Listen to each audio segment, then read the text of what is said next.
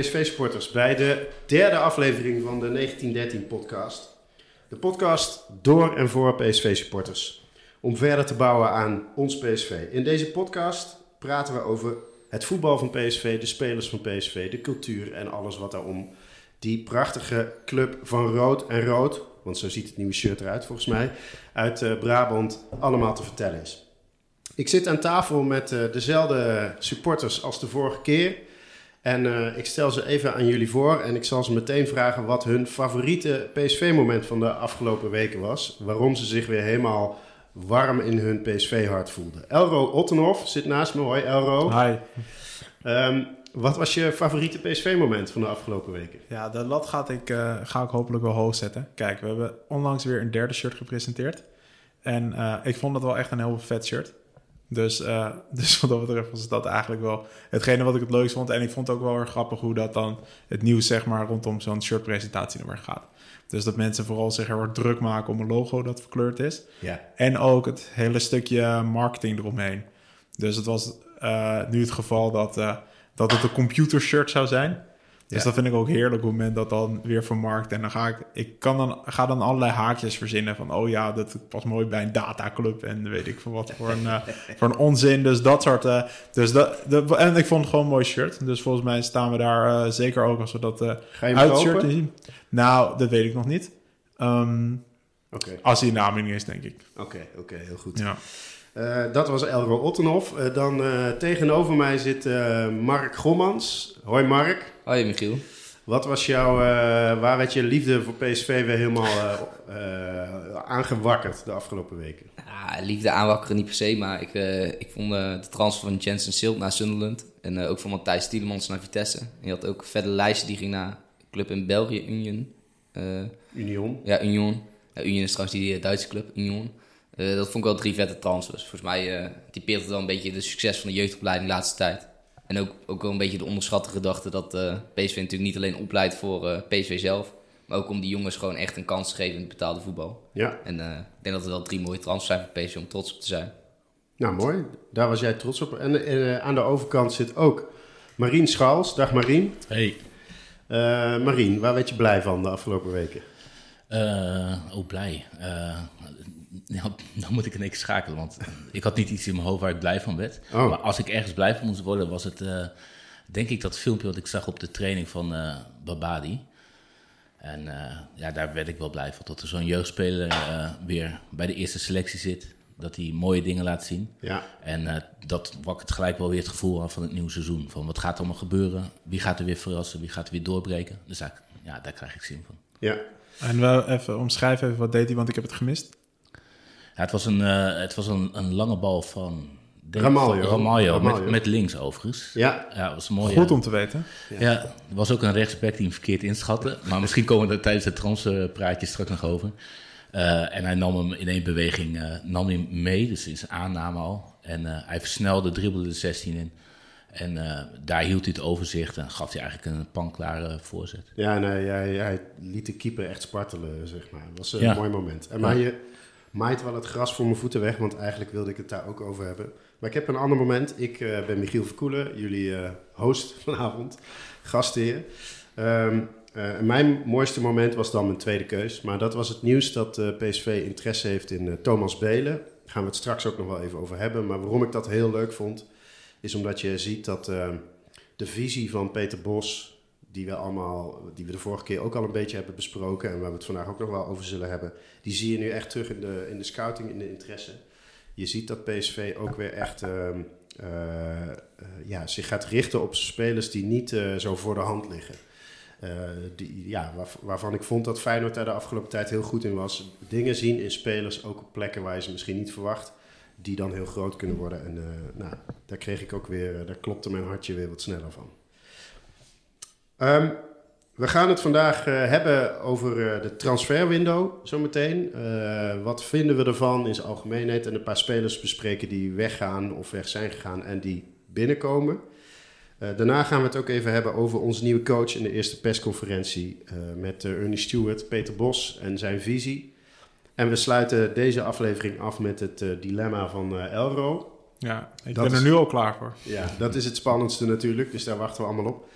En uh, zoals jullie inmiddels van ons gewend zijn, maken we het onze luisteraars niet makkelijk. We maken altijd uh, een dubbele aflevering. Dus de volgende aflevering, 3b, uh, die horen jullie binnenkort. En daarin gaan we het hebben over mooie transferwindows uit het verleden. Um, maar eerst de transferwindow van 2023. we beginnen maar eens even met de ergernissen of een algemeen gevoel van deze transferwindow. Elro, Trap jij hem eens af? Ja, ik wil hem wel aftrappen. Wat ik. Um, iedereen zit natuurlijk nu vooral heel erg druk te wachten op nieuws. En ook als er geen nieuws is, dan is het schijnbaar nieuws. Dus um, de saga rondom Xavi Simons. Um, Heerlijk toch? Ik vind het heel erg bijzonder. Laat ik het, uh, laat ik het zo zeggen. En ik had dus in het begin echt zeg maar ergernis. Want dan had die Fabrizio had dan weer gewoon nieuws dat gewoon geen nieuws is. Dus het feit dat Xavi Simons zeg maar een een, clausule in zijn contract hebt, dat weten we al. Nou, ik denk al een jaar eigenlijk zo'n beetje. Sinds dat hij getekend heeft, was eigenlijk op de dag. Uh, was in Frankrijk, nee, hij heeft een clausule. Toen ging PSV zeggen, nee, hij heeft geen clausule. Nou, oké, dus op een gegeven moment was het dan toch dat ze, volgens mij was het in de winterstop of net daarna, hadden ze toch een soort van verhelderend interview. Ja, ik heb zelf de keuze om naar, uh, om naar te gaan. En toen um, nou, oké, duidelijk. En toen was het natuurlijk van, ja, voor welk bedrag is dat? Dus nu, toen was het zeg maar 12 miljoen was dan wat er, uh, wat er werd verteld. Nou, in ieder geval waarschijnlijk niet officieel door PSV, maar informeel werd 12 miljoen gezet. Nou, nu kwam Fabrizio met het feit van uh, nieuws van, nou, het is 6 miljoen. En dat is ook gewoon het nieuws. Maar ik zie iedere dag ja. weer een tweet. PSG heeft nu de clausule geactiveerd, maar je hebt geen clausule, gast. Weet je, ik bedoel... Nou, je, jawel, ja, jawel, ze moeten, ze, ze moeten wel formeel ja, zeggen ja, dat okay, ze hem willen kopen. Ja, maar ja, ik wil ook zoveel. Maar dat krijg ik ook niet voor elkaar. Ik kan wel zeggen dat ik ergens voor open sta. Ja, ik sta er voor open als mijn buurman de Ferrari voor 5 euro wil verkopen aan mij. Ja, dan sta ik dit voor open. Ik zal het aangeven. Elro ja. in uh, Heemstede, moet u weten. Ja, nee, de kans dat er een buurman een Ferrari heeft is op zich nog wel aanwezig. Maar uh, ja, dus ik...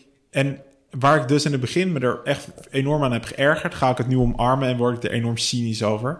Um, dan heb ik het eigenlijk ook opgegeven dat, uh, dat dit nieuws gaat stoppen. Want dat gaat niet gebeuren. Bereid je erop voor totdat Savi Simons... Tot 31 augustus. Uh, ja, nou eigenlijk tot het moment dat het contract verlengd heb. En dan is zeg maar het eerste nieuws daarna Savi Simons heeft dan waarschijnlijk weer een nieuwe clausule. Of er is weer wat, wat anders. Of dan gaan ze zeggen: nee, ja, hij krijgt 2 miljoen per jaar. En uiteindelijk is het 5 miljoen. En zo blijven we gewoon iedere keer verder gaan. En daar word ik wel. Uh, uh, ja, dat is eigenlijk wel zeg maar mijn ergernis vooral aan deze transfer. Deze zo, maar als er geen nieuws is, is het toch nieuws.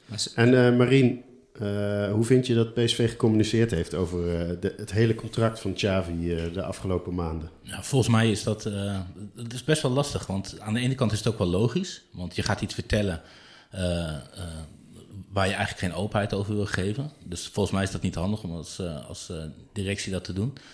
En ander, anderzijds is dat ook wel het feit zeg maar, waardoor je ja, als supporter of als achterban gepiepeld voelt. En dat je denkt van ja, weet je, stel je voor dat hij inderdaad transfervrij komt en er is een clausule van 6 miljoen, dus hij kan weer terug. Ja, dan heb je voor één seizoen heb je een fantastische speler gehad... die de voorrondes van de Champions League inschiet. En uh, daarna ook nog 6 miljoen oplevert. Dat was natuurlijk met Angelino in het verleden ook het geval. En volgens mij zit er ergens meer in van... ja, weet je, ontken het dan niet. En als het dan zo vaak ter sprake komt, benoem het dan gewoon. Dan ja. weten we het ook allemaal. Mark, wat vind jij van de transferwindow tot nu toe? Gewoon in zijn algemeenheid. Ja, stil. Ja. Stil. Ja, dat, ja. Maar ze doen wel echt hun best om het niet stil te maken. Dus dat was ons punt. nou ja, Fabrizio Romano doet zijn best. En, uh, en, en de zaakwaarnemer. Ja. Maar zou, vanuit PSV is het vrij stil. Zou zo'n, even de vraag tussen, zou zo'n Fabrizio Romano nou aandelen hebben in, uh, in, in de Qatar Airways of zoiets? Nou, ik heb, want er zijn wel eens vaker zijn hij heeft wel echt belangen. Dat kan bijna niet anders. geweest, zeg maar, dat die uh, transferkoers wel expres ja. dingen, zeg maar, gewoon meerdere ja. keren droppen. Ik heb, ik heb echt sterk dat vermoeden, want ik kan gewoon niet... Het, het, kan niet zo zijn dat die man heeft volgens mij 16 miljoen volgers, alleen op Twitter, dat hij geen belangen heeft. Hij moet, hij moet gevoed nee, worden, precies. dus even afgezien van het feit dat het een nieuwtje is... Als je je al afvraagt of het nieuwtje is, dat vind ik dus discutabel. Maar het lijkt er gewoon alsof hij zeg maar een belang heeft uh, met die zaak. Dus ik kan me niet voorstellen dat hij dit dat hij dit gratis doet. Want hoe relevant is Savi Simons in de hele transfermarkt gewoon wereldwijd gezien? Dat is net als met die, Ja, kijk, die dit, is, Turkse dit is jongen. wel eh, ook heerlijk aan de transferwindow en aan voetbal als eh, entertainment. Dat wij geen enkel bewijs hebben voor deze beweringen, maar er toch gewoon Ja, nee, maar... Ja, lustig maar, los kunnen speculeren. Ja, nee, maar dat is ook gevoel natuurlijk. Ja. Maar... Ja, ik- maar ik, ik deel je gevoel wel. Ik deel je gevoel wel. Het is wel verdacht hoeveel hij over eh, Ja, maar ook over die, over die Turkse jongen, die Arda Güler. Nou ja, weet je, hoe relevant is hij? Ja, het zal vast wel een groot talent zijn. Nee, maar op een gegeven moment is het nieuws en volgt iedereen de saga. Ja, ja. Eh, we hebben ook een vraag gekregen van, eh, over de transferwindow van eh Wesselinho op Twitter. En die zegt, voor het toepassen van het voetbal van Bos heb je minimaal de hele voorbereiding nodig. En voor de verdedigers is zijn spel misschien nog wel het moeilijkst. Is PSV niet te laat met het halen van verdedigers als ze er eerst een aantal moeten verkopen? Ik vind hier van alles van, maar ik wil eerst Mark even de kans geven om hier iets van te zeggen. Nou ja, nou ja, weet je, volgens mij is de, de realistische situatie wat je bij bijna elke club hebt, is dat je eerst moet verkopen om vervolgens space te kunnen halen. Eh, bij West Ham zie je ook dat eh vertrekt nu Rice en dan gaan ze weer nieuwe space halen. Bij eh, Milan, die hebben Tonali verkocht, die gaan dan pas weer nieuwe space halen. En bij PSV is dat niet anders. Als Ramaljo en Baumgartel vertrekken, dan zal waarschijnlijk ook weer een nieuwe verdediger komen. Dus op die manier, ja, je zal eerst wel moeten slijten. Alleen ja, je, je zit natuurlijk wel een beetje... Het lastige is een beetje, je hebt...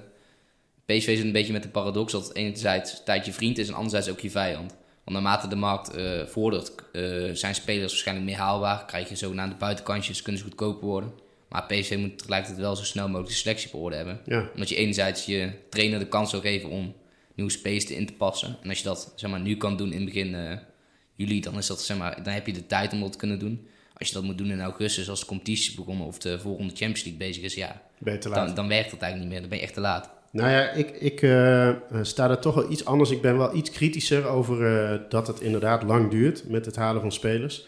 Want het, je hebt natuurlijk wel gelijk dat als je langer wacht, dan worden ze misschien goedkoper. En je moet misschien wachten tot je Baumgartel of Sangaré verkoopt. Maar ik dacht dat PSV in de winter nou juist maar de weken had verkocht en eh Gakpo om een oorlogskast te hebben, zodat je niet hoeft te wachten. Dat was ook de les die de Nederlandse clubs de laatste twee, drie seizoenen hebben geleerd. Als je in Europa daar moet staan, begin augustus, dan kan je dus niet zoals Ik vind het gewoon een excuus om te zeggen: ja, nee, ja, sorry, Engeland begint altijd later, dus wij ook. Nee, dan, dan betaal je maar wat meer, omdat wij eerder klaar moeten zijn eh, dan andere clubs. En eh, ja, ik bedoel, uiteindelijk dan, dan krijg je maar wat minder. Hè? Dus dan koop je een verdediger nu en dan moet je nog eh, misschien Baumgartel of Ramaljo of Ja, want verkopen. s- snijd het mes dan ook niet aan twee kanten. Want die spelers, want ik bedoel, dan ga je, heb je een grotere selectie. En dan moet je de spelers, iedereen weet ook van ja, PSV moet nog Tuurlijk. verkopen. Tuurlijk. Dus, Dus je en enerzijds ga minder je, binnen en je betaalt meer. Ja, dus dat is natuurlijk wel gewoon een enorm risico dat je neemt Ja. op het moment dat je, dat je nu gewoon weet ik hoeveel miljoen gaat neerleggen. Ja, maar volgens mij is het risico groter dat je pas over drie weken een verdediger haalt. Dan zit je anderhalve week voor de Champions League eh, eerste wedstrijd. En dan moet hij het spel van Peter Bos eh, nog leren, wat Wesselinho zegt. Ja, dus volgens mij heb je nou eenmaal die luxe niet om te wachten. En moet je nu gewoon handelen. Ja, en anderzijds vind ik het ook dat je de luxe niet hebt om maar gewoon te gaan kopen nu. Nou ja, niet in het wilde weg, maar wel eh, op tijd. Marinho, eh, Ja, ik, Marien? ik, vind dat... Marinho. Mourinho, ja. Special one. maar eh, ik vind dat met name zeg maar, niet in de Achterhoede het geval. Dus ik snap zeg maar, de wens op verdedigers, want daar is het nou helemaal kwantitatief. Eh, maar daar heb je heel veel aantallen. Daar moet je echt wel gaan lozen. En anders heb je het risico zeg maar, dat je daar heel veel overmatige spelers hebt die eh, nou, uiteindelijk maar zitten.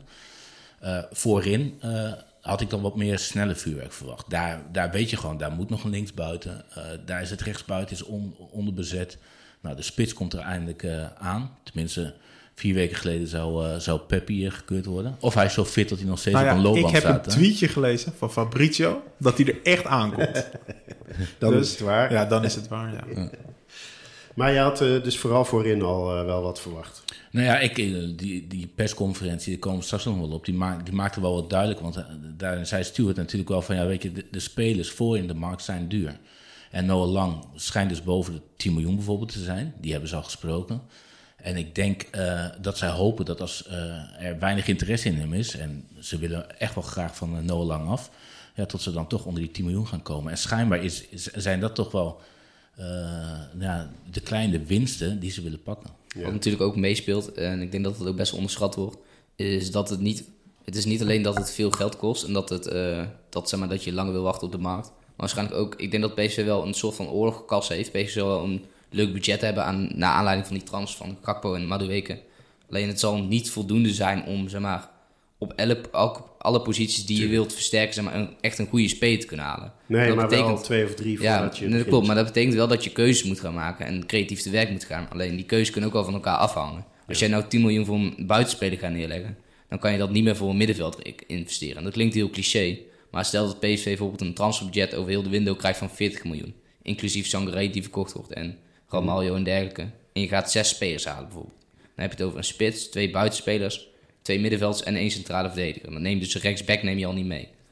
Eventueel. Dan kan je ongeveer, ja, dan kan je minder dan 7 miljoen per positie investeren. Nou, PSV heeft al 8 miljoen met Peppi neergelegd. Als het lang nog 10 miljoen kost, dan, zit je al, ja, dan, zit, dan heb je al bijna de helft van je budget op. Ja. Dus ik denk dat het ook een beetje samenhangt. Stel, je hebt bijvoorbeeld een, een transfervrije middenvelder of zo gevonden, die je heel interessant vindt. Als die deal zeg maar niet door kan gaan op een of andere manier, dan zal je waarschijnlijk je linksbuiten voor heel veel geld ook niet kunnen gaan halen. Omdat je waarschijnlijk toch weer geld in die middenveldpositie moet insteken. En, gewoon even uit interesse, en dan kijk eventjes uh, jullie even aan. Um, hebben jullie, zou het nog heel veel uitmaken, zeg maar, voor de speelstijl van Bos, welke spelers voor welke posities je eerst aantrekt? Of zeg je van nou, die volgordelijkheid van, nou ja, kijk, je spits is bijvoorbeeld in de speelstijl van Bos, zou bijvoorbeeld makkelijker, um, zeg maar, wennen aan de speelstijl of een verdediger. Of zeggen van nou, uh, ik kan me bijvoorbeeld voorstellen dat een keeper er misschien wat minder moeite mee zou hebben.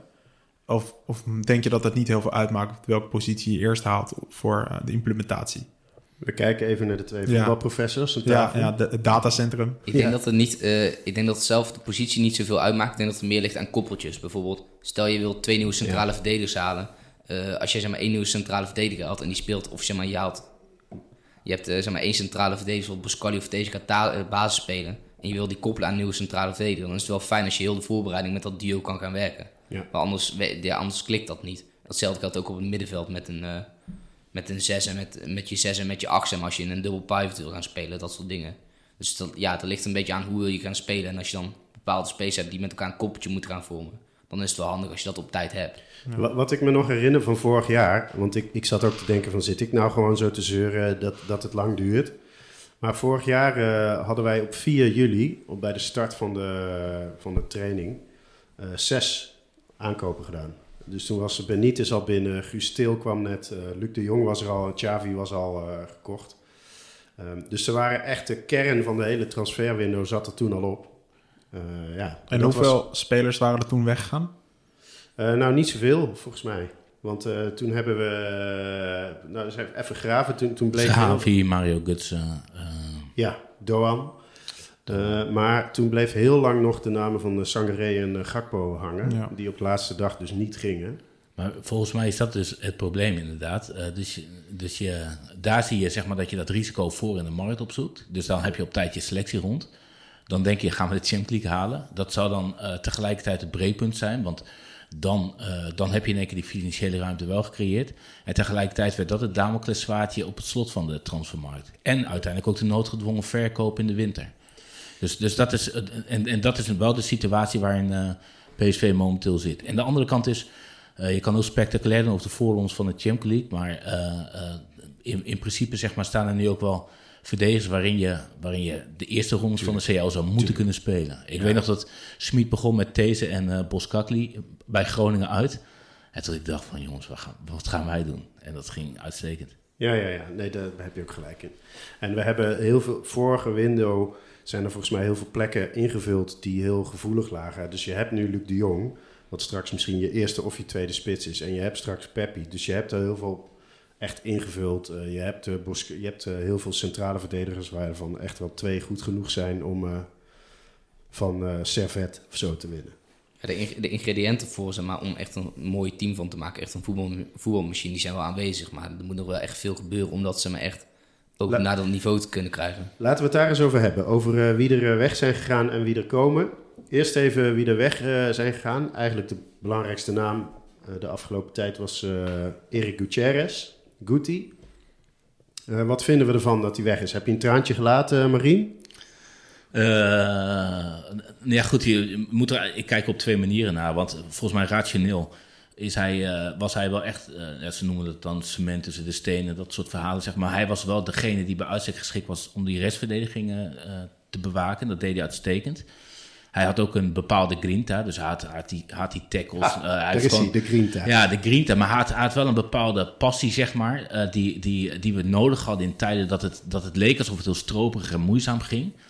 En eh, aan de andere kant denk ik ook van ja, volgens mij op die positie een veel dwingender en beter pasende zes. die, is, die, is best, die is best wel een upgrade van Guti te halen. En dat is dan rationeel. En aan de andere kant denk ik van ja, romantisch. Hij is, hij is een verhaal. Hij is gehaald als een type speler. eh, eh, en, en dat niemand vergeet eh, zijn debuut bij ADO... waarin hij direct zijn maatje wegstuurde Lozano... en zijn prachtige doelpunt. Ja. En dat type voetballer leek toen heel flegmatiek... een soort van spelmaker te zijn. En hij werd iets anders. Hij Ja, is dat, dat vond ik heel bijzonder aan Ja, hij is, hij is onder Smit getransformeerd van eigenlijk een speler die, die op, op weg was naar een roemloze eh, uitgang. Ja.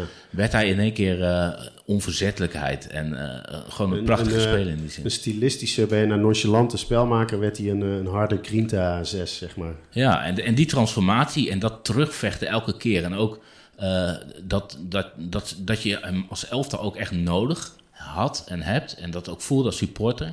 Ja, daar, dat heeft hij verworven. En dat is natuurlijk fantastisch. Hij, je noemde dat moment bij eh ADO Den Haag, zijn eerste, zijn debuut eigenlijk. Herinner ik me ook nog heel goed.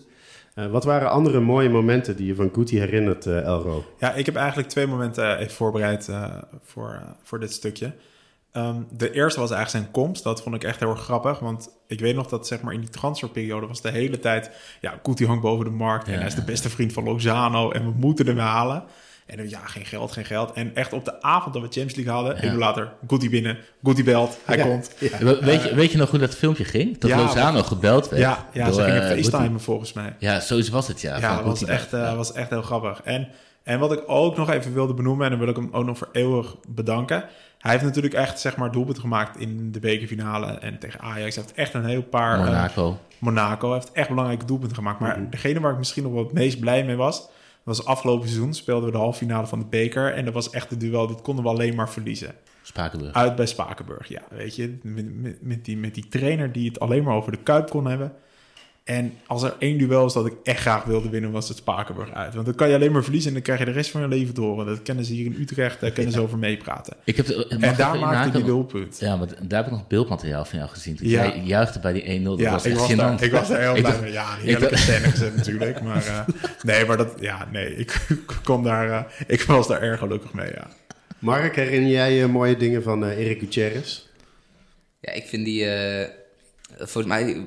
Hij stond een filmpje online eh, van PSV eh, TV van eh, zijn goals en zijn assists. En dan, Mooie goals. hij, hij heeft echt vrijwel alleen maar mooie goals. Echt pegels in de kruising. En dan gewoon echt belangrijke goals of hele belangrijke assists. Maar wat volgens mij wel een beetje ondergeschoven kindjes is... die bal eh, in de, onder Van Bommel in dat tweede jaar tegen de voorronde met Basel. Dat hij die in die corner in de 93 minuut... Dat hij die voor wil geven. En volgens mij... Hij schiet half, zeg maar, wat echt een heel slecht schot is. En dan tik Malen. hakkie. Ja, Malen dan tik achter Malen de standbeen. achter het standbeen Oh, langs. zat hij. Ja, Dat, dat, is echt, eh, dat is echt een geweldige goal. Ook met Ja. het commentaar bij. Die Ja. helemaal wild. Ja, ik, vind dat, mooi. ik vind dat wel een, mooie, een van de mooie momenten van Guti. En toen was het ook nog een beetje de, ja, een beetje de, de oude Guti. Een beetje de flegmatieke Guti. We wensen hem eh, het allerbeste toe. Ehm, de, dan even over de transfers die eh, binnen zijn gekomen. Ehm, eh, eerst maar eens even... eh, we, we gaan eerst even naar eh, het, ja, het nieuwste gerucht, zou je kunnen zeggen... waar het de laatste dagen veel over gaat. Eh, Thomas Belen van uh, Pek Zwolle. Eh, Marien, kun jij daar iets over zeggen? Wat Ja. voor speler is dat? Ja, ik heb hem een afgelopen seizoen alle wedstrijden van hem gezien. Ja? Nee, nee, is- absoluut niet. Ik kijk geen pack. Het ligt op, eh, volgens mij op, op eh, acht kilometer afstand. En ik ben er één keer geweest. Dat was, eh, zat ik naast Elro nog. Dat was Ja. de uitwedstrijd eh, tegen PSV. De laatste wedstrijd van Roger. Ja, van Roger Smit, terwijl het weggehaald. En, eh, zaten Ledesma, daar- Ledesma was supergoed. Ja, klopt. wedstrijd. Ja. En eh, we hoopten dat we daar toen nog kampioen konden worden. Dat kon helaas niet. Maar in ieder geval, eh, eh, ik, dan ga je even kijken naar het profiel. Eh, dat kan ik onvoldoende duiden, dat zei ik al. Sowieso heeft hij wel, als je dat leest, heeft hij natuurlijk ook een mooi verhaal. Hè? Want die, die gozer, die, kwam, die komt gewoon van de amateurs van Harderwijk, volgens mij. Eh, komt hij vandaan. Hij, voor zijn 21 had hij nog geen profcontract. En eh, eigenlijk omdat uh, Schreuder het in hem zag zitten, begon hij in de basis te komen. En nu is hij 22e uh, na een volledig seizoen profcontract en dan gelijk in de, nou, in de top van de eredivisie zeg maar genoemd. Maar ik heb, ik heb even wat. ik heb twee mannen van uh, Pek Zwolle heb ik, gevraagd om eens even te duiden wat, wat hij is. Of wat voor type speler het is. En het, het leukste was uh, nog wel, uh, op een gegeven moment vergeleken een van, van deze mannen, Jordan en Julian. En Julian uh, is waarschijnlijk ook vriend van de show, want hij is ook PEC en ja. PSV supporter. Nou, mooi. Dus vriend van de show ja, bij deze. Maar die vergeleken met Frenkie de Jong. En daar ben ik altijd huiverig voor, want je, je zoekt altijd wel een referentiebeeld hè, van een bekende voetballer. Maar de laatste PSV-speler die met Frenkie de Jong werd vergeleken was Fijn. En uh, de enige overeenkomst die hij met Frenkie de Jong had, was dat ze beide voetbalschoenen aan hadden, volgens mij. Maar in ieder geval, uh, zij schreven eigenlijk. Uh, dus deze jongen, er was een centrale man. En wel vaak in een, in een vijfmansverdediging. Hè? Dus had twee centrale verdedigers naast zich. Dat waren twee opa's volgens één. Dus van Hintem en van Polen. En daarin stonden de backs heel hoog. En uh, het was een ultra aanvallende speelstijl van Schreuder. Dat, dat wist iedereen, dat heeft iedereen ook wel kunnen zien. Waar iedereen moest doordekken. En hij speelde dan heel vaak één op één achterin. En die situaties, dus dat hij één, één op één achterin stond, die handelde hij eigenlijk op in ieder geval op KKD-niveau. Want dat is wel de nuance, hè? die ja. handelde hij goed af. En dat was mede omdat hij een hele goede timing heeft van zijn ingrepen. En omdat hij gewoon enorm snel is. En dat is best wel verrassend. Dat hij is, het is net een toren, hij is 1,91 meter. Dus dat fysiek heeft hij dan ook nog mee.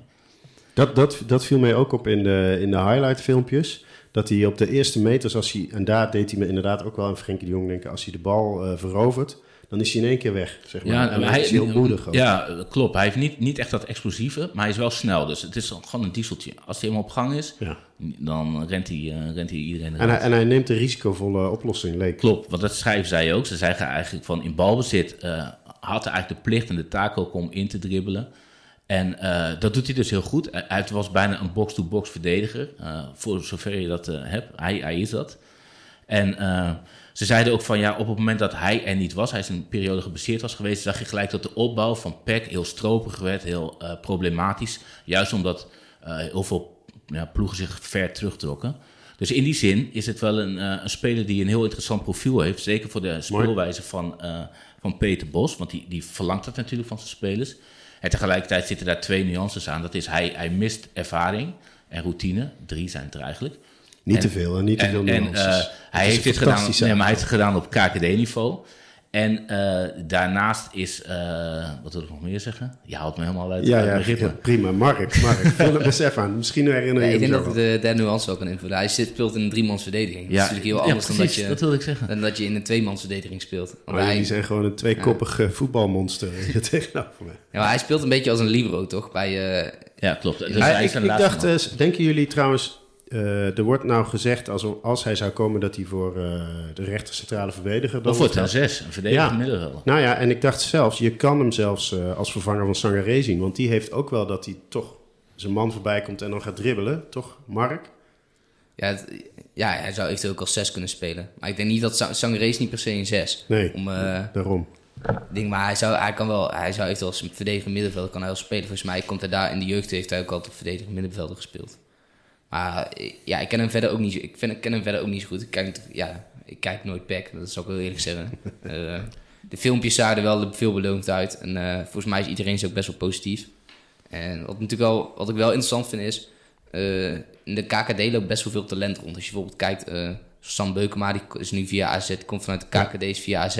naar de Serie A. Serie A. Per Schuurs, een verdediger uit de, uh, uit de KKD, die doet heel goed in Serie A nu. Ja. Sven Botman is een voorbeeld, via Jong Ajax dan. Johan Bakayoko. Uh, maar hebben wel allemaal wel een stap extra, zeg maar, wel tussenstap nodig. Ja, ja, klopt. Dus een Beukema, maar ook een Schuurs, ja. altijd wel echt meteen lastig bij uh, de, de, stap van de KKD naar de top van de Eredivisie. Ja, die is, wel, die, is wel, en Ajax. Die, is wel, die is wel groot, maar ja. het, het, loopt wel heel veel talent rond. En ik vind wel wat ik wel interessant vind, is dat... Uh, er stond, uh, aantal, van een aantal jaar geleden stond een filmpje online van uh, Neil Petersen van FC Afkikken. Die was toen bij Stewart en Stewart in uh, Amerika. En toen had ze maar voorbeelden, dus dat ze ook een beetje spreken over wat hij nou zeg maar, als TD zeg maar, een beetje zijn ideeën was en zo. En toen gaf hij op een gegeven moment als voorbeeld van destijds bij AZ, ik weet niet wie toen vertrok als spits.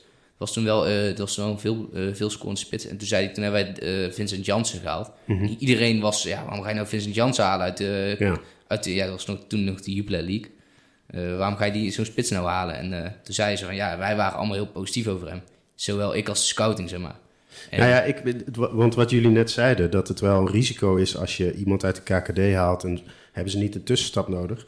Ja, ik denk dat de laatste tijd, en zeker bijvoorbeeld Feyenoord laat zien, ook met Mats Wiever en zo, dat dat risico best wel meevalt. Dat als je goed scout, uh, dat mensen heel snel grote stappen kunnen nemen. En je ziet het ook met Nederlandse spelers die nu, weet je wel, uh, hier is de gedachte nog dat Tijani Reinders eerst even naar Ajax moet of zo. Of uh, toen Marco van Ginkel doorbrak bij Vitesse. Nee, hij moet eerst naar een Nederlandse topclub voordat hij hogerop kan. Ja, nou ja, daar denken die clubs zelf heel anders over, uh, kennelijk. De andere, de andere kant is wel, uh, uh, hij heeft natuurlijk een forse stap al gemaakt. Hè? Want hij had geen profcontractje. Ja. En hij, hij is een van de sterkhouders geweest, de sterkhouders geweest van, van PEC afgelopen seizoen. Dus hij heeft die stap in ieder geval gemaakt. Dus er zit ja. veel rek in. Ik denk, ik denk ook als je zeg maar, kijkt bij de spelers die van het KKD-niveau, die wel redelijk, relatief snel die stap hebben gezet. Ze hebben, over, ze hebben wel allemaal als overeenkomst dat ze vrij technisch zijn en ook een vrij goede techniek hebben bijvoorbeeld een Per Schuurs, die ging bijvoorbeeld, uh, bijvoorbeeld ook een Sven Botman. zijn spelers die het in Nederland niet echt gered hebben. Of niet, niet echt doorgebroken zijn of heel moeilijk altijd zeg maar, bij, in de bovenkant. En terwijl dat als je kijkt in de Serie A en ook in de Franse competitie, dan zijn het, doen het echt heel erg goed. En dat zijn meer, ook qua type verdedigers, zijn er meer, die daar, zijn meer verdedigers die daarbij passen bij die competitie. Je zou ook kunnen zeggen, dat denk ik heel vaak bij Per Schuurs en Botman met name, dat je ook gewoon wat meer geduld moet hebben. Dat uh, Per Schuurs, als hij vorig jaar bij Ajax had gezeten, had hij 100% gevoetbald uh, met, uh, met weet je wel, dan had je Bessie... Nou goed, dit is een PSV-podcast, dus laten we maar over goed, goed en voetbal wat ik trouwens blijven ook nog hoorde over deze jongen. Althans, er was iemand die zei dat op, op Twitter, stuurde ze dat naar ons. Um, dat zowel uh, Feyenoord, AZ als PSV achter hem aan zit. En dat hij de voorkeur voor PSV zou hebben omdat de PSV supporter is. Ja, kijk. kijk. En dat is natuurlijk wel, die moeten we dan wel halen, wat mij betreft. Uh. Nog dan even over een andere speler die hopelijk snel uh, gaat komen. Tenminste, ik, ik denk dat jij het ook hoopt, Elro. Noah Lang, daar heb je de vorige keer al iets over gezegd. Kun je nog één keer zeggen waarom jij helemaal wild wordt van de gedachte van Noah Lang? Nou ja, ik vind, wat, ik vind het gewoon wel een mooie gozer, eerlijk gezegd. Dus ik vind het gewoon qua, um, qua houding vind ik het wel lekker om zo'n gozer in het team te hebben. Volgens mij kan hij wel gewoon voor een beetje, een beetje opreuring uh, zorgen in het Philips Stadion.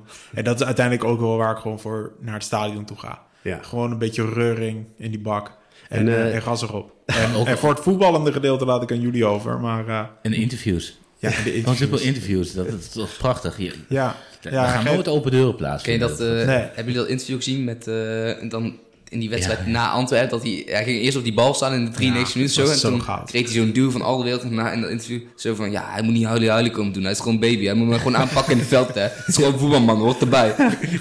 Maar ja. Ik, ja, ik kan niet wachten totdat hij dat gaat zeggen over... Uh, als, je, als je in de Kuip in de 93 minuten op zo'n staan, jongen, heel die Kuip wordt wild, jongen. Er worden aanstekers gegooid. Ja, schitterend. Ja, hij is wel... Uh, Heb jij nog iets voetbalinhoudelijks ook over, uh, over Noah Lang te zeggen?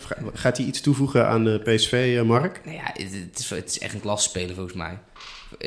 wat, wat kan hij echt goed? Ja, ik heb het al best wel... Ik vind, als je, als je echt kijkt qua rauw talent, zeg maar uh, vind, ik hem echt een van de, vind ik hem echt een van de grootste, echt van de meest talentvolle spelers op de Nederlandse velden van de afgelopen jaren. Hij, het is echt een hele talentvolle jongen. En wat hij een beetje het unieke profiel heeft, is dat hij, je ziet vaak bij een buitenspeler, uh, je hebt bijvoorbeeld buitenspelers zoals Lozano, die heel erg uh, explosief zijn, mhm. maar dan de techniek in de fijne ruimte missen en die heel erg direct zijn in het spel. Of je hebt zeg maar buitenspelers zoals Bergwijn, die dan vrij, vrij technisch zijn, zijn meer spelmakers.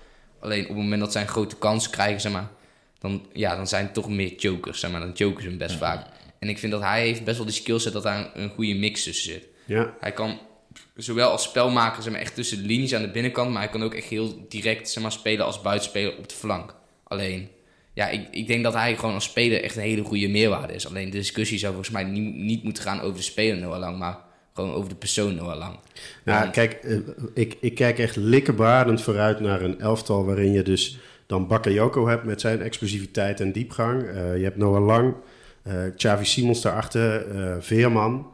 En dan nog twee goede spitsen met Luc en Peppi. Nou, dat, ja, dat is inderdaad gewoon ongeëvenaard in de Nederlandse competitie qua puur talent. Maar het is ook inconsistentie. Want het, beetje, het ding is een beetje met Noah Lang, qua, qua speler is hij echt fenomenaal. Alleen het is wel, en dat kleeft ook een beetje aan hem, dat zegt hij zelf ook, hij kan zich soms wel gek laten maken.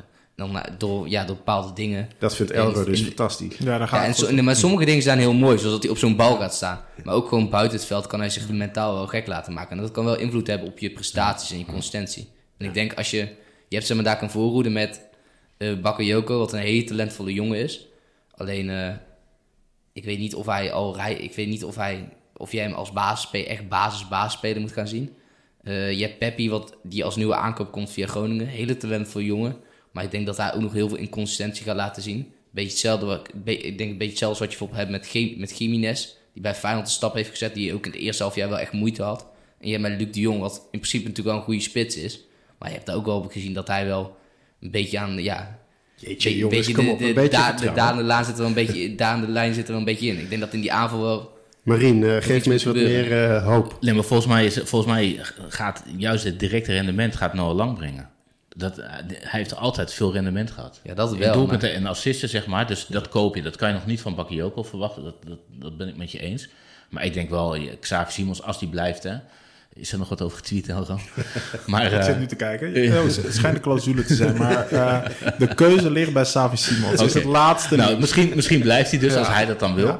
Maar dan, eh, eh, dan, dan kom je op een heel aantal doelpunten samen met Luc de Jong. Eh, eh, dus ja. Nou, ik, ik, ik ben, volgens mij heb je helemaal gelijk. En volgens mij heb je heel veel spelers voorin die allemaal op verschillende momenten heel veel rendement kunnen brengen. Kijk, Bakayoko toen hij doorbrak, ruim een jaar geleden, toen vond ik hem nog tegenvallen en had hij heel veel tijd nodig. En dat zag je wel vaker met jeugdspelers. Ook Steven Bergwijn had in zijn eerste maanden, was hij nog lang niet zo invloedrijk als toen hij wegging. En, eh, maar nu heeft Bakayoko ruim een seizoen eh, ja, eh, in zijn rugzak zitten. En verwacht ik wel meer van hem. En als Bakayoko niet goed is, heb je straks nog wel lang. Als Xavi een keer niet scoort, heb je Luc de Jong. Of eh Peppi, want dat is de volgende Ja. aankoop. Ga daar eens over praten. Maar ja, ik, eh, zal ik iets eh, over Peppi zeggen? Ja, mag- maar. mag ik even inbrengen? Is, er niet te- is het dan niet te veel inconsistentie? Want ik denk, als je, ik vind zelf, PSV heeft natuurlijk eh, een tijd, een paar jaar geleden we met Lozano, eh, Bergwijn, De Jong, hadden we echt een hele goede aanval. In dat jaar, eerste jaar van Van Bommel. En dat was op een gegeven moment, ze hebben allemaal wel een keer een mindere wedstrijd. Maar dan is die ander is ze wel in staat om dat echt op te vangen. Omdat ze, om, ja, omdat ze gewoon echt kwalitatief zo goed zijn. Denk je niet dat een aanval met, zeg maar, ik vind Lang echt een klasse speler. En ik denk ook dat hij heel veel goals en assists gaat brengen voor PSV. Ik denk echt dat hij de kwaliteitsimpuls is die PSV nodig heeft.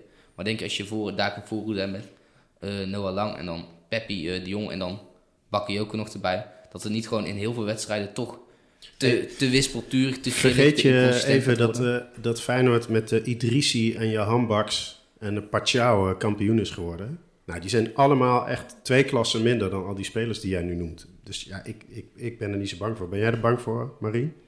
Mm, ik snap wel wat Mark bedoelt. Eh, eh, dus dat je eh, eigenlijk ook wat je had met, eh, met Luc de Jong, met Gakbo, Xavi. eh, dus er zaten, er zaten gewoon bewezen doelpuntenmakers bij. Ja, maar die als wij deze- altijd. Maar als wij deze podcast een jaar geleden hadden gemaakt, dan had je dit kunnen zeggen over Chabi Simons. Dan had je gezegd, ja, leuk talent, maar we moeten maar even zien of hij het gaat brengen. En volgens mij kan je dat nu niet meer zeggen over Bakayoko. Die is echt al verder dan, eh, die heeft al laten zien dat hij volwassener is dan eh, toen hij doorbrak. Ja, ik vind, ik vind Bakayoko echt een hele talentvolle speler. Maar ik zit nog niet op de trein dat hij, eh, Nee, dat heb ik ook niet. dat, dat, dat hij het... eh, Dat hij dubbele cijfers gaat halen. ja, ik denk dat hij het de speler is die PSV eh, volgend jaar echt... Je mag, echt- het, je mag het ook nog niet verwachten, denk ik. Nee, Nee, maar dat ben ik wel met je eens. Maar ik denk wel dat eh, de, eh, als Noah lang komt en eh Xavi eh, blijft, het, het schijnt dat hij blijft.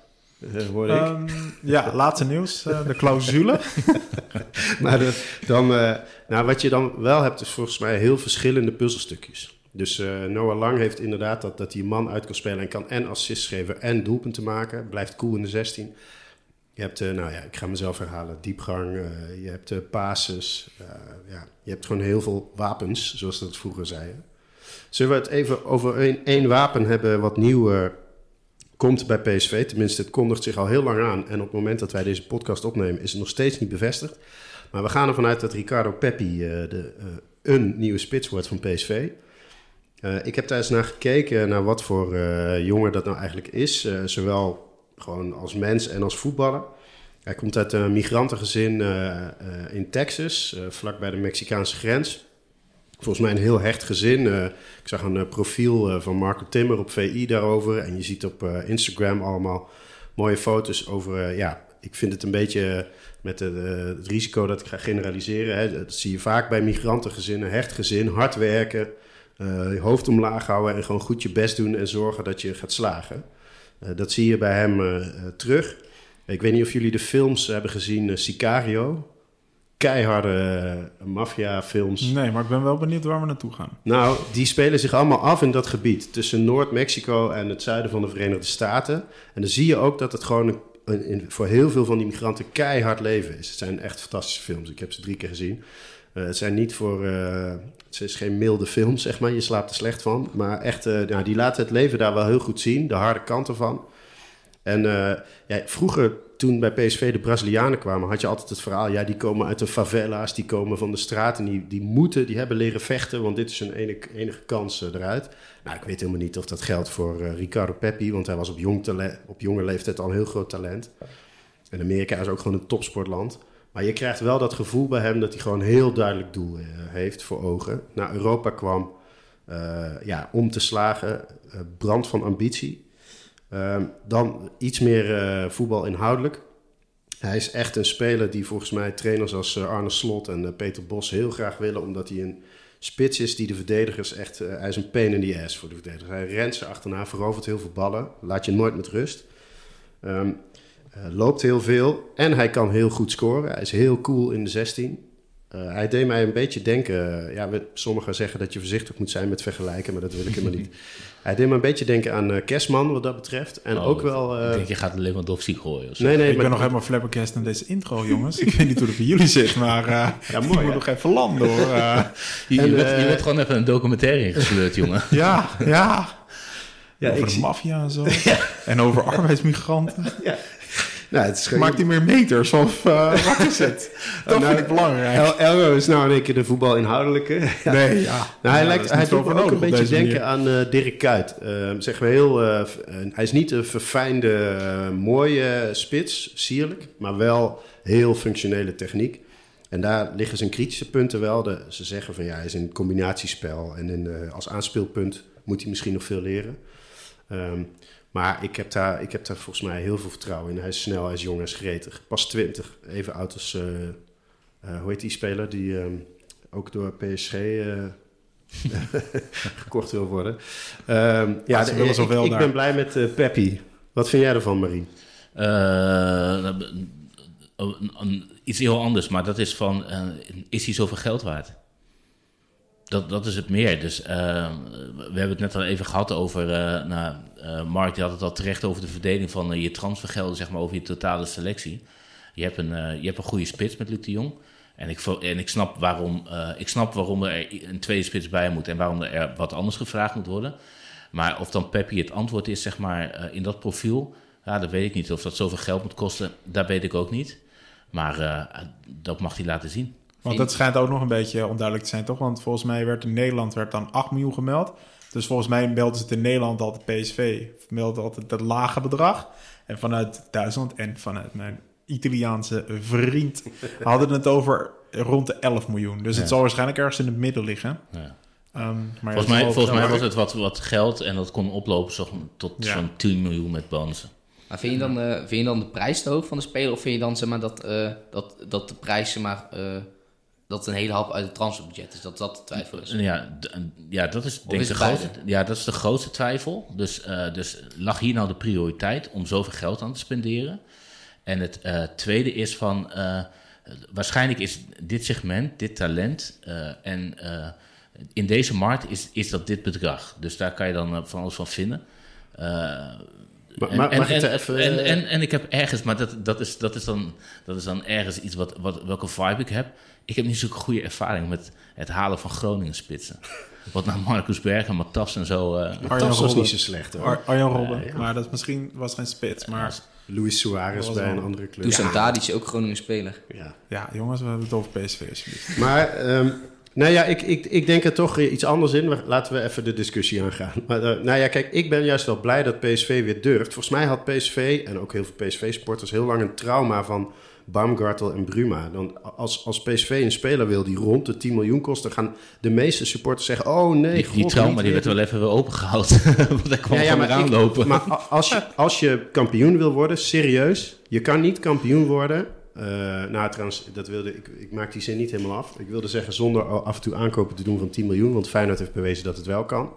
Maar dat lijkt me een uitzondering. Je moet ook echt, uh, ja, de markt groeit. Dus je, als PSV niet bereid is voor een jonge spits met heel veel talent, die je, als het goed gaat, voor 50 miljoen verkoopt, als het niet goed gaat, voor 8 miljoen, en als het heel, heel slecht gaat met verlies. Maar als je niet bereid bent daar 8 miljoen of 10 miljoen in te investeren, ja, dan kan je ook geen aanspraak maken, denk ik, op het kampioenschap. Dan... Ja, dat ben ik ook wel met je eens. Dus dat moet je durven en dat moet je niet nalaten. En uh, Stuart heeft natuurlijk ook gezegd, weet je, we willen waarde creëren. Dus dat wil ik voornamelijk voorin doen met eigen spelers. En tegelijkertijd denk ik van, ja, waarom zit Noah Lang nog in België? Op een positie, zeg maar, die ik eerder zou invullen dan een tweede spitspositie voor dat bedrag. Maar, ja, dat, dat is ook wel een interessante markt. Denk je dat uh, Luc de Jong of Peppi uh, de basisspits wordt? En, en nou ja, bij de persconferentie werd er ook nog gezegd van, ja, ze zouden misschien ook samen kunnen spelen. Ja, ik geloof niet uh, dat Bos ooit 4-4-2 gaat spelen. Nee, dat is een beetje... Het is geen Rokersmiet. Het is een beetje breuk op je positiespel. Ja. Uh, ja, ik denk dat Peppi in, in het begin zal hij nog wel een beetje wispelturig zijn, een beetje grillig. Uh, ik denk niet dat hij er gelijk staat. Alleen ik denk wel dat hij op zeer korte termijn wel richting eerste spits... ja. Richting eerste spits toe gaat. Maar dat is ook gewoon... Luc de me echt gewoon... Luc de Jongens is gewoon echt een goede spits. Alleen, het is gewoon hij kan gewoon heel veel, dat hebben we vorige, podcast ook al gezegd, hij kan heel veel zaken, kan hij niet. En wat misschien wel het belangrijkste uh, punt is wat hij niet kan, hij is niet, hij is niet bewegelijk, hij heeft geen diepgang en hij is niet explosief. En juist zeg maar, in een pressingstijl, waar je heel veel korte sprintjes moet trekken, zeg maar, is juist explosiviteit is heel belangrijk. En dat, heeft, dat heeft hij gewoon niet. En dat vind ik dan ook wel weer fijn aan deze aankoop. Dat PSV laat zien, dat zag je ook vorig jaar met Fabio Silva, dat Luc de Jong heeft gewoon, je hebt gewoon een, twee supergoeie spitsen nodig. Dat uh, klopt. Want uh, je gaat altijd je basisspits in, tegenwoordig in de 60ste minuut wisselen, want dan zijn ze gewoon minder uh, fit. En ik denk dat als je. Luc de Jong eindigde vorig jaar supergoed. Hè. Zijn doelpuntengemiddelde was echt na zijn blessure vorig jaar supergoed weer. Als hij start en Peppi komt er langzaam in en, en halverwege het seizoen wordt Luc de Jong de invalspits. Nou, Stel je voor dat je na de 60ste minuut nog even Luc de Jong kan brengen. Nou, dat is luxe. Ja, en even, ja, dat is natuurlijk wel gewoon een cliché, maar wordt, Luc de Jong wordt ook een jaartje ouder. Ja, hij is, hij is meer geblesseerd geweest. Ja, hij is best wel, ja, ja, dus hij heeft best wel wat gemist ook. En uh, je hebt het idee dat hij wel wat breekbaar begint te worden. En zeker ook met zijn speelstijl. Zeg maar heel erg de fysiek altijd opzoeken heb je er volgens mij gewoon echt eentje achter nodig. Hij, heeft, hij heeft gewoon eelt, volgens mij is er gewoon een eeltlaag op zijn hoofd ondertussen. Ja, ja. ja dat uh, denk ik ook te zien. Ja, maar, maar ik, als ik hem af en toe wel eens zie wat voor blessures die gehad heeft ja, en hoeveel die kop. Maar, dat maar, maar, Dirk Kuyt heeft ook laten zien dat je dat na je carrière weer helemaal kan corrigeren. Ja, maar je moet helemaal glad strijken. Ja, maar zonder, zonder dolle moet hij volgens mij echt... Uh, is de risico bijvoorbeeld echt op een, bijvoorbeeld een Alzheimer is echt gewoon groot met kop. Nou, ja, dat is misschien voor een andere podcast, maar... Nee, uh, ik schrik, ik schrik er wel van. Uh. Ja. Hey, laten we, we hadden het al even over het spel van Peter Bos. Uh, laten we het als tweede onderwerp, grote onderwerp, even hebben over Peter Bos, de, de persconferentie. En ehm, nog iets over wat we van hem verwachten de komende tijd. eerst maar even over de persconferentie. Elro, wat viel jou op? Nou ja, het, is, het duurde 45 minuten. Daar begon het eigenlijk al mee. Want ik werd, ze zeiden van ja, je moet dat gaan luisteren. En uiteindelijk hebben we best wel, best wel vermaakt, die 45 minuten vond, het, vond de dynamiek ook wel gewoon fijn. Ik vond Stuart zat er echt goed kort op. Ja. Op, uh, op de vragen ook. En uh, zet op een gegeven moment was er volgens mij ook een hele suggestieve vraag. Waarvan ik zoiets had van nou... Um, uh, waar Stuart wel echt goed op, goed op inhaakte. Op, op, dat, er een, dat er eigenlijk een soort van tweedeling in de selectie was. Ja, ja, van vorig ja, ja, dat hakte die, die, die pakte die echt goed aan, vond ik. Ja. Van echt zo van ja, weet je, dit, wie zegt dat het zo was? Ja. Ja, ja, dus dat, wat dat betreft vond ik het... Uh, en Peter Bos heeft ook gewoon een duidelijk verhaal. En dan kan het over het algemeen, vind ik wel gewoon vrij goed verwoorden. Ja, hij, is gewoon, ik, hij is gewoon verbaal heel sterk. Ja, dat, ja, dat scheelt gewoon. Het is echt een verademing. Ik weet niet of het een beetje... Ik weet niet of het char, of charme is, maar hij is gewoon communicatief en verbaal is gewoon heel sterk. En hij kan het gewoon heel rustig en netjes en rustig vertellen. Maar hoe, hoe prettig is dat, zeg maar, dat iemand... Want hij maakt powerpointjes, hè? Wist je dat? Hij, maakt gewoon powerpointjes. En, maar hoe oh, prettig is dat? Ik, ik, ben consultant, dus misschien uh, kan, misschien hij, kan, kan hij nog Maar hij, hij, is nog wel, hij is iets ouder dan jij. Hij, hij gebruikt racewagengeluidjes en dat soort dingen eronder en zo. ja. Maar hij maakt powerpointjes. En hoe prettig is het dat je gewoon iemand hebt die uh, gewoon wat hij wil goed kan overbrengen. Want dat is natuurlijk bij Arne Slot ook het verhaal. Hij, hij komt uit een onderwijsgezin, Slot dan in dit geval. En hij kan zijn verhaal gewoon goed overbrengen. En dat is zo belangrijk. Super ja, maar dat vond ik dus ook wel interessant, zeg maar, de vragen van ja, hoe lang hij verwachtte dat, uh, dat het duurde om zijn speelstijl te implementeren. En dat, het dus, en dat hij dus eigenlijk ook uit het buitenland echt zaken heeft meegenomen. Dus ik ben wel benieuwd, want hij is nu een aantal jaar echt weg uit Nederland. Volgens mij is 2017 denk ik weggaan uit, uh, uit, uh, uit Amsterdam. Mhm. Bij Ajax. En, ehm, dus ja, we zijn nu zes jaar verder. En hij, heeft, hij geeft wel aan dat hij in het buitenland echt een aantal cruciale zaken geleerd heeft. Ja, En dus dat vond ik ook wel echt leuk om te horen. Dat hij zegt van ja, weet je, in het buitenland um, vertel je zeg maar de opstelling niet aan het uh, begin van de week, want dan doen ze er niks meer de rest van de week. Ja, Kijk, en dat zijn van die zaken, ja, dat, dat, ja, dat, dat, dat, heb ik echt, ik heb er wat van geleerd. Ja, ja, maar, dat, Mark, uh, vond, jij, uh, vond jij de vragen goed? ja, ik vind die persconferentie, ik vind dat echt tenenkrommend. Maar ik heb dat net ook al zeg maar, van, tevoren, van tevoren gezegd toen we hier door zaten te spreken. Ik vind het niveau van de Nederlandse journalistiek, van, ja, van de Nederlandse journalistiek vind ik echt om te, gewoon om te janken. Dan komt echt gewoon dus het is 45 minuten aan vragen en dan zitten echt mensen die... Zitten, het lijkt of gewoon zonder interesse of vanuit, per se vanuit de werkgever zeg maar, daar naartoe gereden zijn. Dan stellen ze een paar vragen en dan het, boeit hem verder niks. Er zijn misschien één of twee mensen die daar zitten, zoals Rick Elfring, die daar echt gewoon echt... Die, die hebben echt... Nee, maar die hebben wel echt interesse, die hebben wel echt interesse zeg maar, in de club, zeg maar. Die vragen wel echt met... Uh, de vragen die ze stellen zijn ook wel echt uit interesse, omdat ze iets willen weten. En er zijn heel veel mensen die hebben dat niet, die daar zitten. We kunnen anders op een gegeven moment was uh, die uh, zoetwaterpoëet van uh, Volksland, hoe heet ik alweer? Willem Vissers. Willem Vissers. Oh, dat was heel snel, sorry. Ja, met zijn pet die, uh, ja, nee, eh, ja, maar dat ook. Maar op een gegeven moment, die wilde, ze, die wilde ze gelijk halen. Dat ging over het aanvallend voetbal. En toen zei hij ook van, ja, restverdediging en dat is niet, niet op orde. En het aantal tegendoepen, dus dat count hij met hoeveel tegendoepen het met Ajax gehad. Ja, ja. het aantal, zei dat is toch niet zoveel. Ja, maar die wedstrijd tegen Lyon, elke keer drie tegen één. Ja, scoorden ze niet. Ja, maar we hebben helemaal niet zoveel tegendoepen gehad. Ja, maar die wedstrijd tegen Lyon waren elke keer drie. Dat is ook die guy van de NOS, die, uh, die kwam naartoe van... Uh, ja. wat vond je, heb je nou bij Ajax gezeten? Nee. Uh, wat vond je nou van dat... maar je hebt toch bij Ajax, je hebt toch op zich lopen solliciteren? ja, daar ga ik niks over zeggen. vraag aan Stuart. Was het moeilijk om hem van, van, van, andere clubs uit de hand te houden? Want ik schrok daar wel ja, echt ja. En dan, vraag. en dan een artikeltje op NOS van...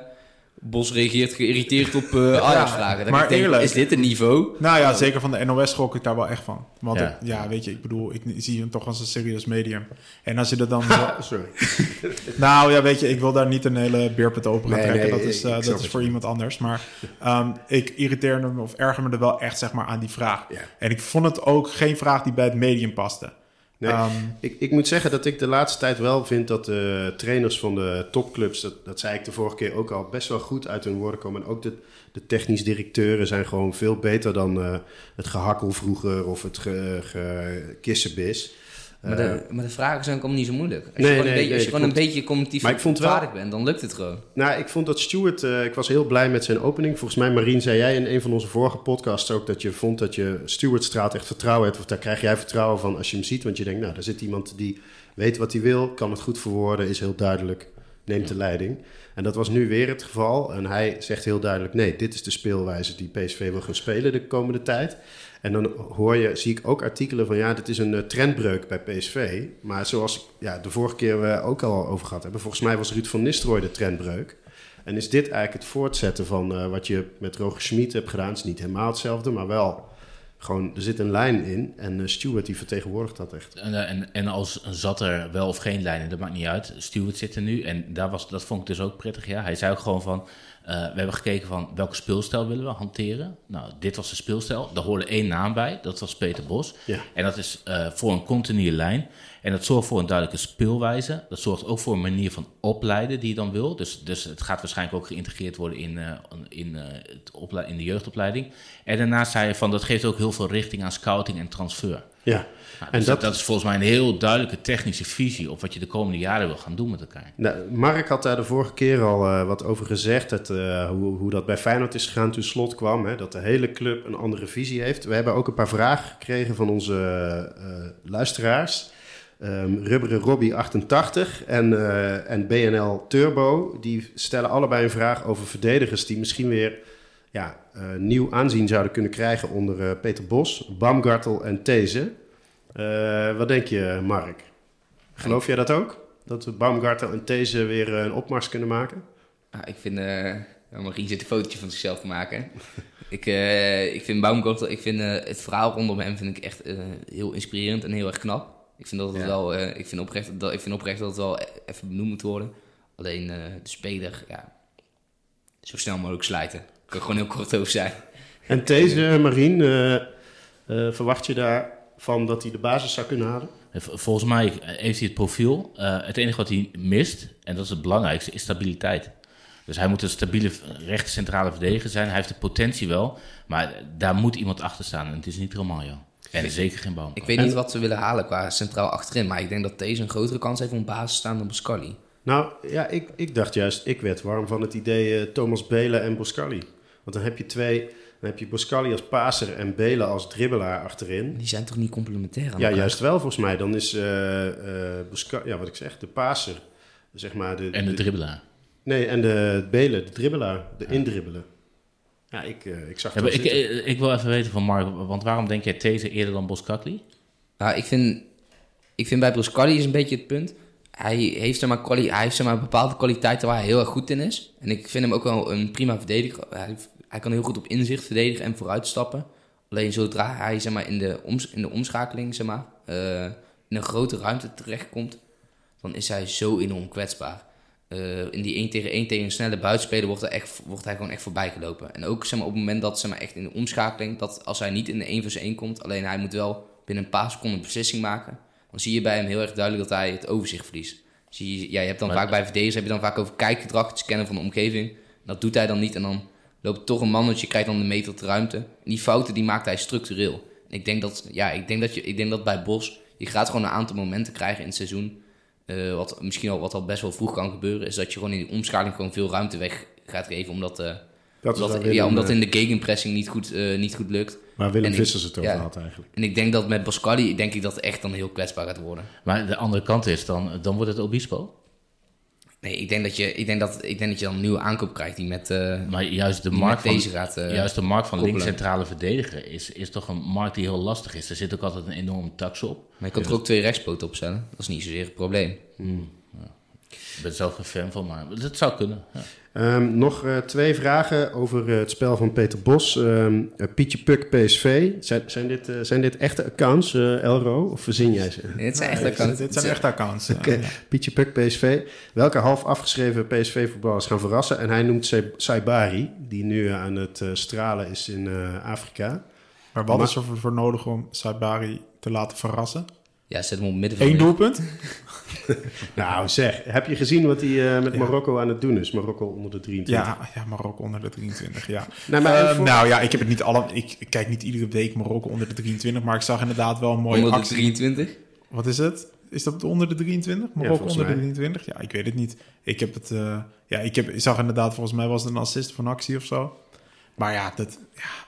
Nou, jij hij heeft nog geen doelpunt gemaakt. Uh, Pietje Puk heeft een duidelijk antwoord van ja. Elro. Nee, Saibari gaat nee, door, waarschijnlijk niet door. Gas erop. Um, laatste vraag over dit punt. Uh, Jason Vieira 1. past de speelwijze van Peter Bos ook bij die speelwijze van Jong PSV en andere jeugdteams? En moet de jeugdopleiding veranderen om de doorstroom te bevorderen? Mark? Nou, ik vond Ramsey, ik vind, ik vind Ramsey best wel een interessante coach. Die, die doet best wel leuk bij Jong PSV. En die had vorig jaar had hij wel echt een possessie georiënteerde speelstijl.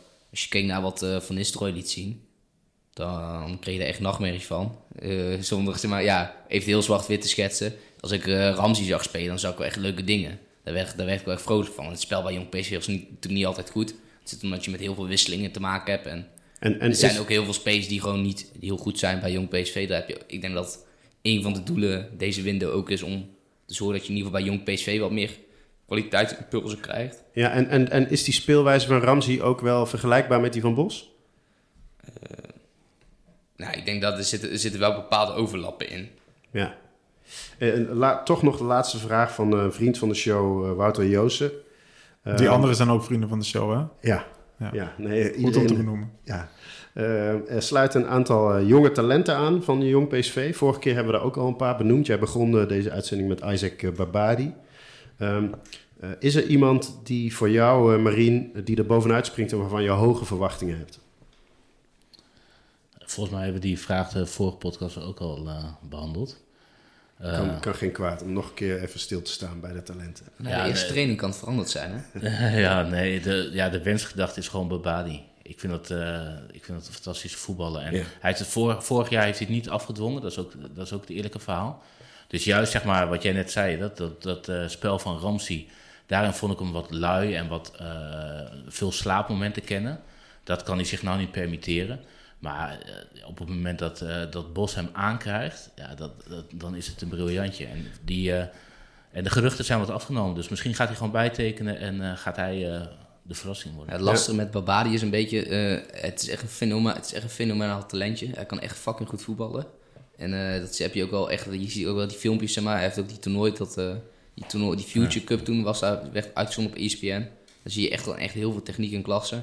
Alleen het is een beetje een nummer 10, zeg maar. Hij speelde vroeger altijd op nummer 10. Maar hij mist een beetje dat loopvermogen en dat, eh, die, ja, een beetje dat loopvermogen en dergelijke voor die nummer 10 positie. Wat je dan heel veel ziet, is dat je tegenwoordig dat ze dan de nummer 10 op de buitenpositie gaan neerzetten als een soort van valse zwervende speler, zeg maar. En hij mist juist voor die eh, buitenpositie mist hij weer heel veel explosiviteit en dergelijke. Dus ja. het is eigenlijk een beetje vlees nog vis. Als, Als je dat als een je- beetje uit kan krijgen dan. Als, als je denkt eh, dat Guti eh, weg is en Sangaré waarschijnlijk weggaat. En wat jij de vorige keer zei, Marien, is dat Peter Bos altijd zijn best doet om jeugd in te passen. Dan verwacht ik ook wel veel van twee middenvelders. Je hebt Nasso, die is al ietsje ouder. Maar soms moet je gewoon iets meer geduld hebben met een jeugdspeler. En Tigo Land, die is juist nog heel jong. Ja. Eh, die zou een van die twee of alle twee. En, en ik denk wel, ik, vind, ik eh, denk dat Saibari wel degelijk een hele goede voetballer is. En ook daarvan zie je, die is volgens mij 21 nu. Soms breken voetballers op iets latere leeftijd door. Dus dat zou, ja, van die drie spelers zou ik het helemaal niet gek vinden als er één op het middenveld eindigt. Ik, ik ben benieuwd of eh, zo'n speler als Saibari, of die ook onder Bos naar een andere positie gaat. Dat heeft hij natuurlijk vaker gedaan. Dus Ja. dat, Smit deed het ook. Dus ze, ze kijken naar een profiel die ze hebben voor een bepaalde positie. Ja. En die gaan ze leggen op kwaliteit van spelers. En dan komt een Mauro Junior in één keer op een gegeven moment zelfs rechtsback uit. Ja, ja, En dat gaat dan nog draaien ook. En dat is, dat is leuk. Ik denk Ehm, dat Saibari het best als middenvelder. Misschien komt hij nog eens rechtsback uit. Maar wat misschien wel een leuke naam, Fodi Fofana. Als hij een keertje fit blijft, dan... eh, Derde spits. We gaan eh, naar eh, eh, ja, het belangrijkste onderdeel van deze Nou, podcast. Eigenlijk de rubriek van Elro. Elro, je hebt altijd een dilemma voor ons. Ja, ik heb er weer eentje bedacht. En ja, vorige keer was het toch van, waren jullie het er allemaal heel snel mee eens. En ehm, ik heb hem dus ook al even bij onze vrienden van de show... ehm, nou, ja, heb ik hem al even neergelegd. En daar kwam wel een hele duidelijke mening over. Het dilemma is als volgt. Jongens schieten allemaal meteen op hun telefoon. Hij ik ga hem uitleggen. Je hoeft hem niet op Twitter op te zoeken. Ehm, dus het dilemma is... Savi Simons loopt gratis weg bij PSV. Of, en dat kan naar PSG zijn, dat maakt niet zo heel veel uit naar wie. Dat eh, zal wel dan bekend worden. En in ruil daarvoor mag je twee spelers naar keuze uit de Eredivisie halen. Eh, zou je dat doen? En ja, welke? Dus dan begin ik even bij Michiel. Ja, ik eh, zag op Twitter dat de meeste mensen dat niet willen. Die, 82, 82% zegt nee, we houden Simons en we halen niemand anders uit de Eredivisie. Nou, dus je ik- mag gewoon twee gratis spelers oppikken, Ja. bij welke club dan ook. Oké, ik, ga, ik ga even contrair lopen doen. Ja, oké. eh, eh, Xavi mag gaan. Als ik daar uh, Lutcherel Geertruida, de op één na beste speler in de eredivisie... op Xavi Simons na namelijk, eh, voor terugkrijg... en ook nog eens een keer een speler op een plek waar wij heel veel versterking nodig hebben... namelijk rechter centraal of eh, rechtsback. Ik vind hem echt gewoon van het niveau Timber of misschien wel beter. Ik vind hem echt heel erg goed. En ehm, laten we dan in de sfeer blijven en ook eh Szymanski erbij halen voor de positie van Xavi Simons. Nou, als je die kan krijgen en dan gewoon het elftal hebt met Veerman, met Luc de Jong, met Peppi, met Noah Lang, dan heb je echt een monster elftal. En eh, dan vind ik het, dan laat ik wel een traantje om Xavi, maar dan hebben we een beter elftal. Twee Feyenoords hebben ervoor. Marien, eh, jij bent verliefd op Xavi. Ja, maar ik, ik laat hem ook gaan. En uh, ik, wil een, ik wil een soort van, uh, van Iataren uh, verhaal. Dus ik, ik wil daar graag Bessie en Bergwijn voor terug. Om te laten zien zeg maar, dat die het bij ons wel kunnen. en dan in laten vallen twee minuten in de bekerfinale. En dan zeggen, zij zijn altijd met ons bezig. Ja, ja nou dat. ik, zou, ik zou de combinatie Bessie en Bos ook wel willen zien. Het gaat echt, dan krijg je een jaar lachen, jongen. Weet je nog, nou ja, of, of er blijkt gewoon een wereldverdediger in een keer. Ja. Mark? Ja, ja rationeel, uh, gewoon puur uh, sentimenteel gezien zou ik Simons altijd houden. Ik zou hem nog wel echt een jaar willen zien, echt een jaar willen schitteren onder Bos. Ik denk dat het echt een hele goede match gaat worden, maar echt gewoon rationeel, ja. Als je twee goede space kan halen voor, voor eentje, dan moet je dat volgens mij altijd doen. En, maar hoe kan het zo zijn dat wij zo niet op dezelfde lijn zitten? Als de vrienden van Als de show. Als de vrienden van de show. Waar gaat het fout? Nou, Elro, jij Wil iemand hem afsluiten? Je, jij moet zelf nog... Nee, ja, kijk, ik zou Saaf Simons dus altijd behouden, hè? Ja. Als allergrootste vriend van de show, nooit weg laten gaan. Hey, maar luister, luister, Elro. Als jij Xavi laat gaan, dan ben je dus ook van die Italiaanse engnek af. Hè? Nee, ja, oké. Ja, maar die gaan we dus de volgende keer uitnodigen bij de persconferentie. Dankjewel uh, jongens, dank je en dank uh, aan onze luisteraars, alle vrienden en vriendinnen van de show. Dit uh, was aflevering 3 van de 1913 podcast. we gaan ook nog aflevering 3b maken over transferwindows uit het verleden. Die komt binnenkort online. Maar we willen jullie nogmaals hartelijk danken voor het luisteren hierna, voor alle interactie. Eh, die, we, uh, die we van jullie eh, krijgen op Twitter bijvoorbeeld en gewoon persoonlijk. we hopen dat jullie je allemaal gaan abonneren op onze podcast. dat jullie ons liken, dat... wat, wat zeg je, Elro? En recensies en sterren geven overal. Recensies en sterren geven. Feedback geven. Het liefst vijf sterren en een recensie van ja, dit, dit, want, dit, vind ik een goede Want ik wil podcast. namelijk echt zeg maar gewoon in die toplijst wil ik echt dat we gaan schitteren. Ja, we, dat, Daar dat, moeten we ook kampioen worden. Ja, we, dat, dat, dat vind ik de goede mentaliteit. Ja. We doen het hartstikke uh, goed als podcast. Wij zijn heel blij dat we hiermee begonnen zijn en ook blij met jullie positieve reacties. Maar we hopen dat dat doorgaat. Dank jullie wel voor het luisteren en tot snel bij de 1913 podcast.